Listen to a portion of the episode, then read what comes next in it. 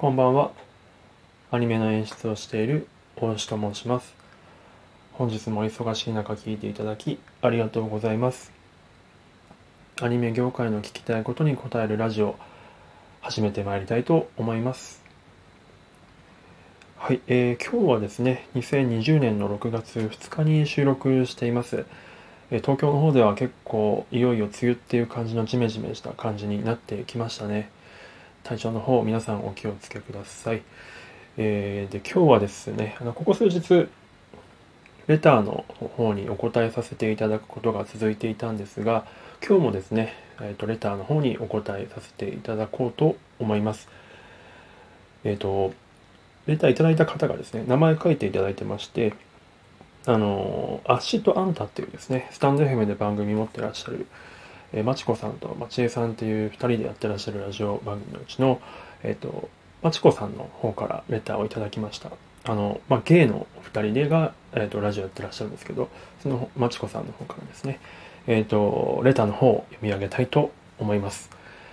まちこです。フォローありがとうございます。めっちゃ嬉しいです。ぐだぐだの放送ですが、末永くよろしくお願いします。場違いな質問かもしれませんが、ゲイの漫画ってアニメ制作されることはあるんでしょうか？絵がすごい好きな作家さんがいて、その人の漫画がアニメ化されたらええのにとか、漠然と思ってましたと。これからよろしくお願いします。描写もエロいからやっぱ無理なのかなという形でレターをいただいてます。まちこさんありがとうございます。ちょっとね、ライブ配信の方とかにも来ていただいたりとかして、本当にありがとうございます。不可能姉妹さんっていうね、コンビ名って言ったらいいのかなでやってらっしゃるので、番組の方とても面白くて、映画とかかなりお好きみたいでですね、映画の話とかも結構、僕はちょっと年代離れてはいるんですけど、すごく興味深く聞かせていただいたりとかしていますので、ぜひぜひ、アッシュとアンタを検索していただいてですね、聞いていただければと思います。で、ご質問というかレターの方にお答えさせていただくんですが、まず結論から言うとですね、このゲイの漫画ってアニメ制作されることはあるんでしょうかというご質問に対してなんですが、結論から言うと、現状では難しいっていうのが正直なところですというふうにお答えさせていただきたいと思います。なんでかっていうとですね、結構いろいろ理由はあるんですけれども、確かにそのストレートな描写っていうのはやっぱり年齢のその、18禁とかに引っかかるっていうところの意味でなかなか難しいってなるんですけど、それ以上にですね、かなりこのマジレスになってしまうんですけれども、やっぱりこうアニメってですね、制作費がだいたい1話数が1500万円から、2000万円くらい、もうちょっと高い場合もあるんですけど、で作られるんですね。で、だいたい今だとワンクールアニメが13話、ワンクールっていうのは3ヶ月の単位ですね。放送の編成の中で3ヶ月ごとに番組が、ドラマとか想像していただけるとわかると思うんですが、3ヶ月ごとに番組の編成が変わるので、その3ヶ月をワンクールと呼んでるんですが、そのワンクールごとのアニメが最近作られることが多くて、それでなので、2000万かける13話分ですかねって考えると、大体2億ちょっとぐらいの制作予算で作られてるんですね、アニメっていうのは。なので、それを回収しなきゃいけないというのがあって、なので、そのぐらい回収できる見込みのあるものを、やっぱりどうしても題材として選ぶ傾向にあるというので、ここ最近とか結構、売れてるライトノベルとか、売れてる漫画原作とかをどうしても、選ばれるっていうことになりますね。やっぱりそれを外してしまうと、その制作委員会の人たちが、損益を被ってしまうので、なので、比較的失敗の少ない、そこそこ売れてて、そこそこお客さんのついているものを題材化するという傾向にあります。なので、仮にそのゲイの漫画がすごく母数が、ファンの方の母数が多くて売れてるっていう確証があれば、もしかしたらそれは、実現される可能性はあるのではないかと思うんですけども、現状おそらくアニメ化されてないっていう理由は、そういった母数が少ないからというのがありますね。多分マジレスすぎてちょっと自分でもつまらない答えになっちゃってますけど。でですね、ただ多分ゲイっていうものではないんですけども、ちょっとこれはまちえさんの望んでる答えではないと思うんですが、BL というジャンルはすごく確立されてますね。ボーイズラブというジャンルです。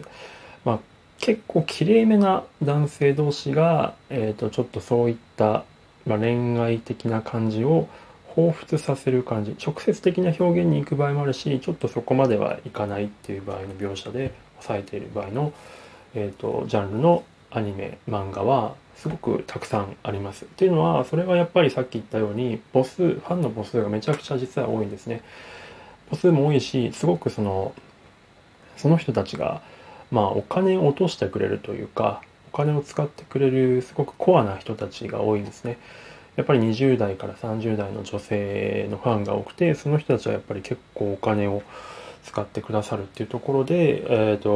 BL ジャンルっていうのはかなり確立されています。で、個人的な見解というか、この BL ジャンルに対してのやつの見解として、ちょっと具体例を挙げさせてもらうんですが、なぜ人気なのかというところで、まあ、名探偵コナンってご存知ですかね。コナン君が主人公で、まあ、毎回めちゃくちゃいっぱいいろんなたくさんの人が死んで、その度に子供であるコナン君が解決していくやつですけど、一体何人死んだんだよみたいなツッコミはありますけど、であれが最近ここ数年ですね、かなりBL っていうか、なんかそういったBL という描写が好きな女性の層に受けるっていう感じの傾向がすごくあるんですよね。なので今名探偵コナンの映画とかはめちゃくちゃ売れてて、前回の、映画とかだと100億、多分興行収入100億を超したんじゃないかなと思っています。なのでそんぐらいすごく今売れてるんですけど、その名探偵コナンの、まあ、いろんなカップリングっていうんですかね、があるんですが、一つ代表的な、カップリング的なものを挙げるとすると、赤井秀一っていうクールな、ナイスミドルなキャラクターがいまして、それともう一つアムロレイっていうですね、まあ、30代前後ぐらいのすごくかっこいいお兄ちゃんがいるんですけども、ここの2人の関係性がものすごくこうですね、そういった層の方々の妄想というか想像力をかきたてるような関係性だったりするらしいんですよ。まあ、というのもやっぱり声がガンダムでやってたカップリングというか、アムロですね、主人公のアムロと、シャアをやっていた古谷さんですねがやってらっしゃってて、まあ、そこで結構往年のファンにも好まれますし、若いファンの方にもやっぱりそういったところは、まあ、どちらの方もいい声なので、すごく好かれる。で、なんかこう何とも言えない距離感、その2人の距離感がすごくいい感じらしくてですね、なので本編ではそういったのは直接ないんですけど、ちょっとしたことで、そのファンの人たちが妄想をかきたてられるような展開をちょっとだけ匂わせると。で、そこによって二次創作とか、そういった本編以外のところで、まあ、コスプレとかも含めてですけど、どんどんと広がりを見せていく同人誌ですとかっていったところで、すごくうまくいってるのは、やっぱファンの人たちに遊ぶ余白を残しているっていうところがすごく面白いところだなと思うんですよね。やっぱり直接的な描写を出してしまうと、もうそこで完結してしまうじゃないですか。でもやっぱりそういった層の方たちが望む好きなのは、やっぱり微妙な機微というかですね、っていうところを望んでるので、直接的な描写だと多分冷めちゃうんですよ、あざとすぎて。なのでそういった余白を設計しているっていうところが、名探偵コナンが、めちゃくちゃ売れている理由の一つだと思ってます。なのでゲイの漫画を完全にストレートな感じでやってしまうと、そこってあんまり余白がなかなか難しい、設計が難しいと思うんですよね。結果を見せてしまうので、まあ、人によってはそこからさらにもっともっと深く想像はできるかもしれませんが、なのでもしかしてそういうような余白を設計できるようなことがあれば、もしかしたらゲイの漫画っていうのももっともっとファンの母数が広がって、幅広い人に受け入れられるっていう可能性はあるのではないかなと個人的には思ったりしています。やっぱりアニメは今単体ではなかなか売り上げっていうのを立てるの難しくて、アニメから発生する、ゲームだったり、漫画だったり、あとはイベントですよねっていうところの、そのいろんなこう派生していくところですよね。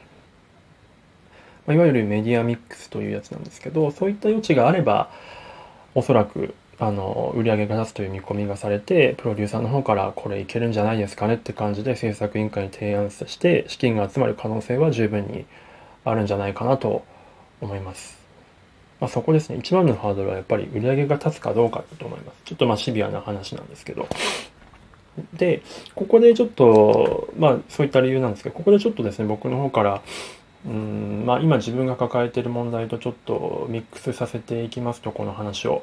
さっきアニメが1話数あたり1500万から2000万円ぐらいかかるという話でしたんですけど、で、期間としてはだいたい3ヶ月から半年ぐらいか、半年じゃないか、3ヶ月から4ヶ月ぐらいかかるんですよ、制作するのに。で、ここが、もしもっと仮に簡単に作れたら、いわゆる専門的なビジネス用語的な話で言うと限界費用っていうんですけど、その同じものを再生産するのにかかるコスト、っていうのがあるんですけど、それがアニメがやっぱ高いので、なのでそこの限界費用と言われるものを抑えることができれば、要はつまりお金、もっと実験的な作品がいっぱいできるわけですよね。失敗してもいいので。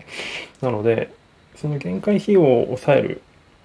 ことができるようなアニメの制作システムみたいなのは作っていきたいなと思っていて、実際今は自分もそれに携わっているので、なんとかそれを実現したら、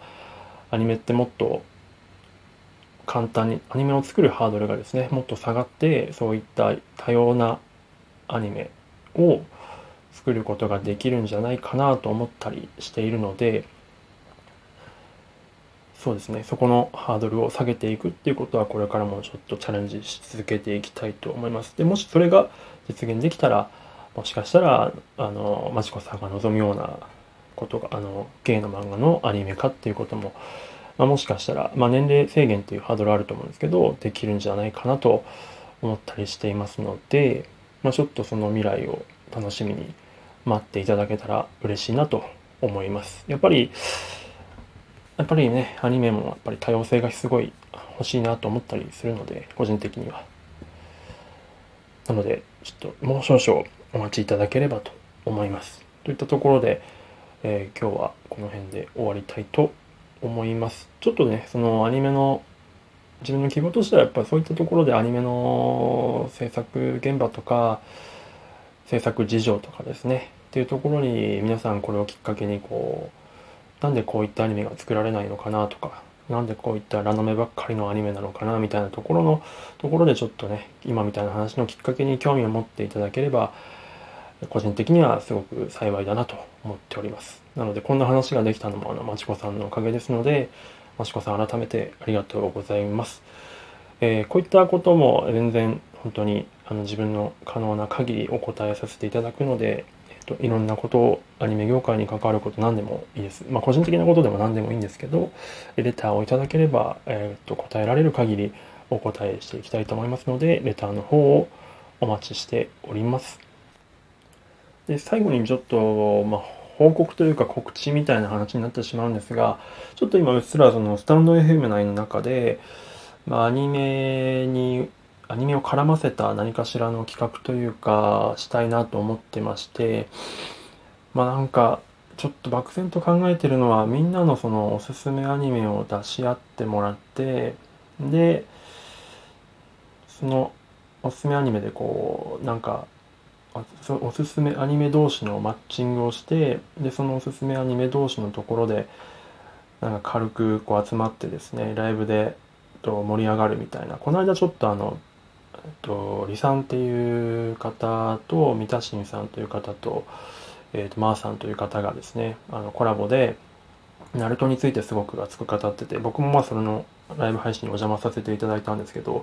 ぱり好きなアニメとか漫画とかについて語るっていうのはですね、結構やっぱり好きな人同士で集まると盛り上がるので、なんかそういったところのそのアニメ好き同士をですね、共通点を見つけて、ちょっとアニメをスタンド FM の中でちょっと盛り上げていきたいというのをなんとなく思ったりしてますが、ちょっとまだそこの、設計がまだちゃんと皆さんに喜んでいただけるような設計がまだできてないので、もうちょっと考えたいと思っています。なんかちょっともし